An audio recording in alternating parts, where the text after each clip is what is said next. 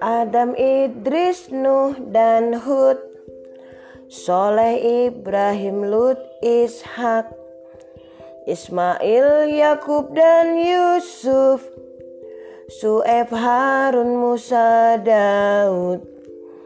Zulkifli dan Sulaiman Ayub Yunus Zakaria Ilyas dan Ilyasa Yahya, Isa, dan Muhammad. Itulah nama Nabi, Nabi-Nabi umat Islam.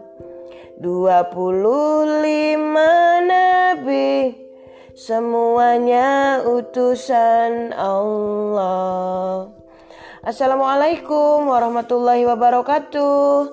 Hai hai hai anak-anak Indonesia Jumpa lagi bersama Bunda Eni dari Kampung Dongeng Intan, Kalimantan Selatan Mana suaramu? Mana semangatmu? Mana rapimu? Oke, Bunda Eni akan lanjut berkisah dari buku Muhammad Teladanku yaitu tentang kelahiran Rasulullah Penulis Eka Wardana dan tim, ilustrator Jajang Wandaya juga bersama tim, penerbit Syamil Box didistribusikan oleh Sigma Daya Insani. Bunda ini akan melanjutkan lagi kisah kemarin yaitu dada. Oke, dengarkan ya. Teman-teman, peristiwa itu tidak lama setelah keluarga Halimah kembali ke pedalaman. Saat itu umur Muhammad belum lagi genap tiga tahun. Hari itu Muhammad kecil ikut mengembalakan kambing bersama saudara-saudaranya. Tiba-tiba salah seorang putra Halimah datang berlari-lari sambil menangis.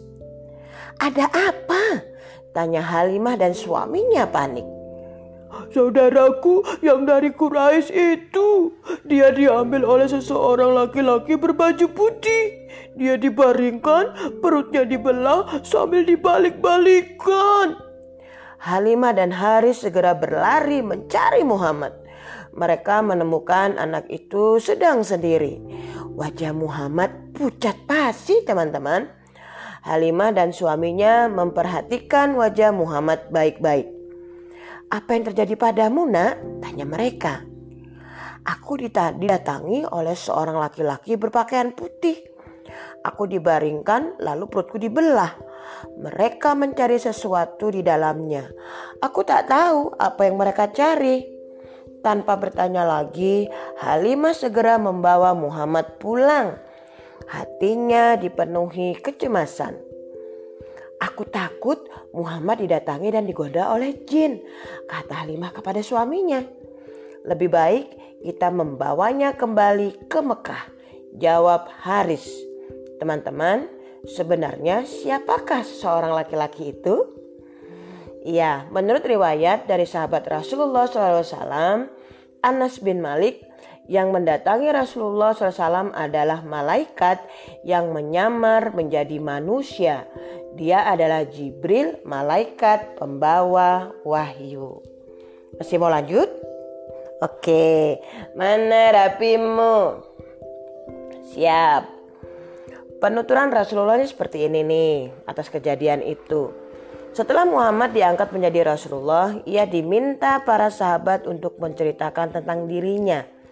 Inilah yang Rasulullah katakan tentang diri beliau. Ketika ibuku mengandung, ia melihat sinar keluar dari perutnya. Karena sinar tersebut, istana-istana di Syam bercahaya.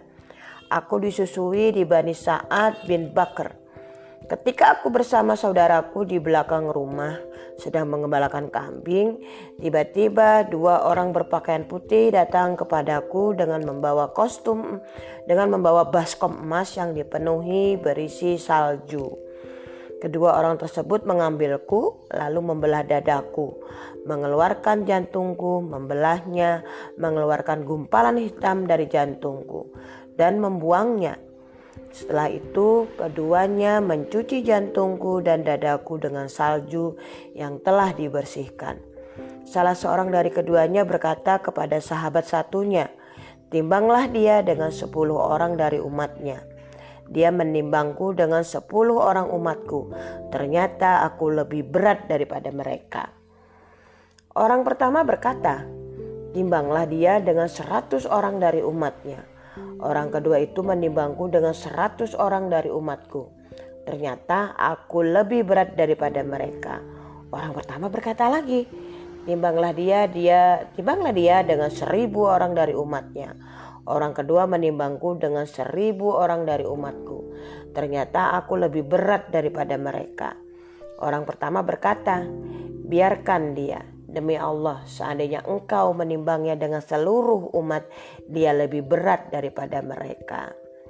Nah, teman-teman, tujuan dari pembelahan dada ini adalah untuk mempersiapkan diri Muhammad untuk mendapatkan pemeliharaan dan wahyu agar manusia lebih mudah mengimani Rasulullah SAW dan membenarkan risalahnya.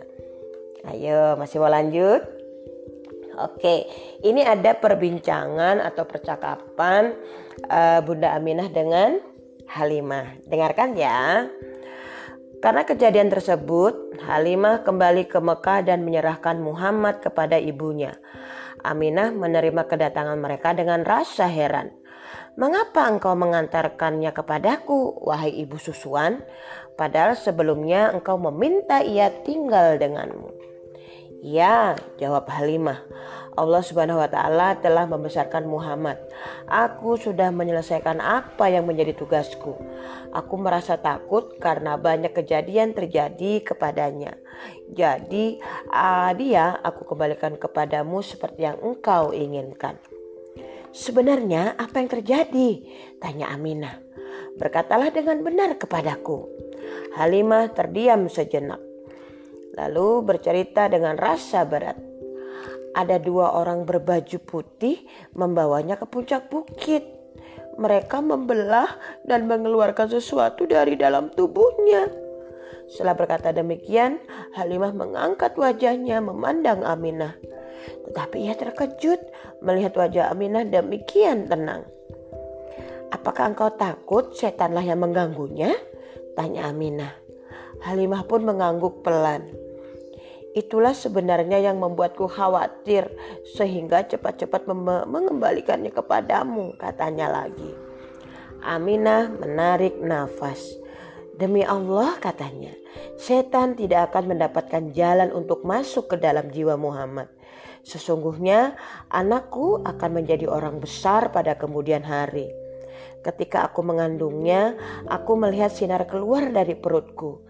Dengan sinar tersebut, aku bisa melihat istana-istana Busro di Sam menjadi terang benderang. Demi Allah, aku belum pernah melihat orang mengandung yang lebih ringan dan lebih mudah seperti yang kurasakan. Ketika aku melahirkannya, dia meletakkan tangannya di tanah dan kepalanya menghadap ke langit. Halimah mendengar suara atau Halimah mendengar suara itu dengan takjub teman-teman. Aminah menyentuh tangan Halimah dan berkata lembut, biarkan dia bersamamu dan pulanglah dengan tenang. Teman-teman, Muhammad kecil pun kembali dibawa pulang. Namun, lagi jadi sebuah peristiwa yang akhirnya membuat Halimah benar-benar mengembalikan Muhammad kepada ibunya. Peristiwa apakah itu? Oke, kita lanjut besok ya. Oke teman-teman, tambah seru ya kisahnya tentang kelahiran Nabi Muhammad. Oke, yuk teman-teman, Bunda lanjutkan besok lagi. Semoga kalian menjadi anak yang soleh, soleha, berbakti kepada orang tua, menjadi kebanggaan keluarga, kebanggaan bangsa, negara, dan juga agamamu. Oke teman-teman, terima kasih sudah mendengarkan kisah dari Bunda ini. Sampai jumpa lagi besok.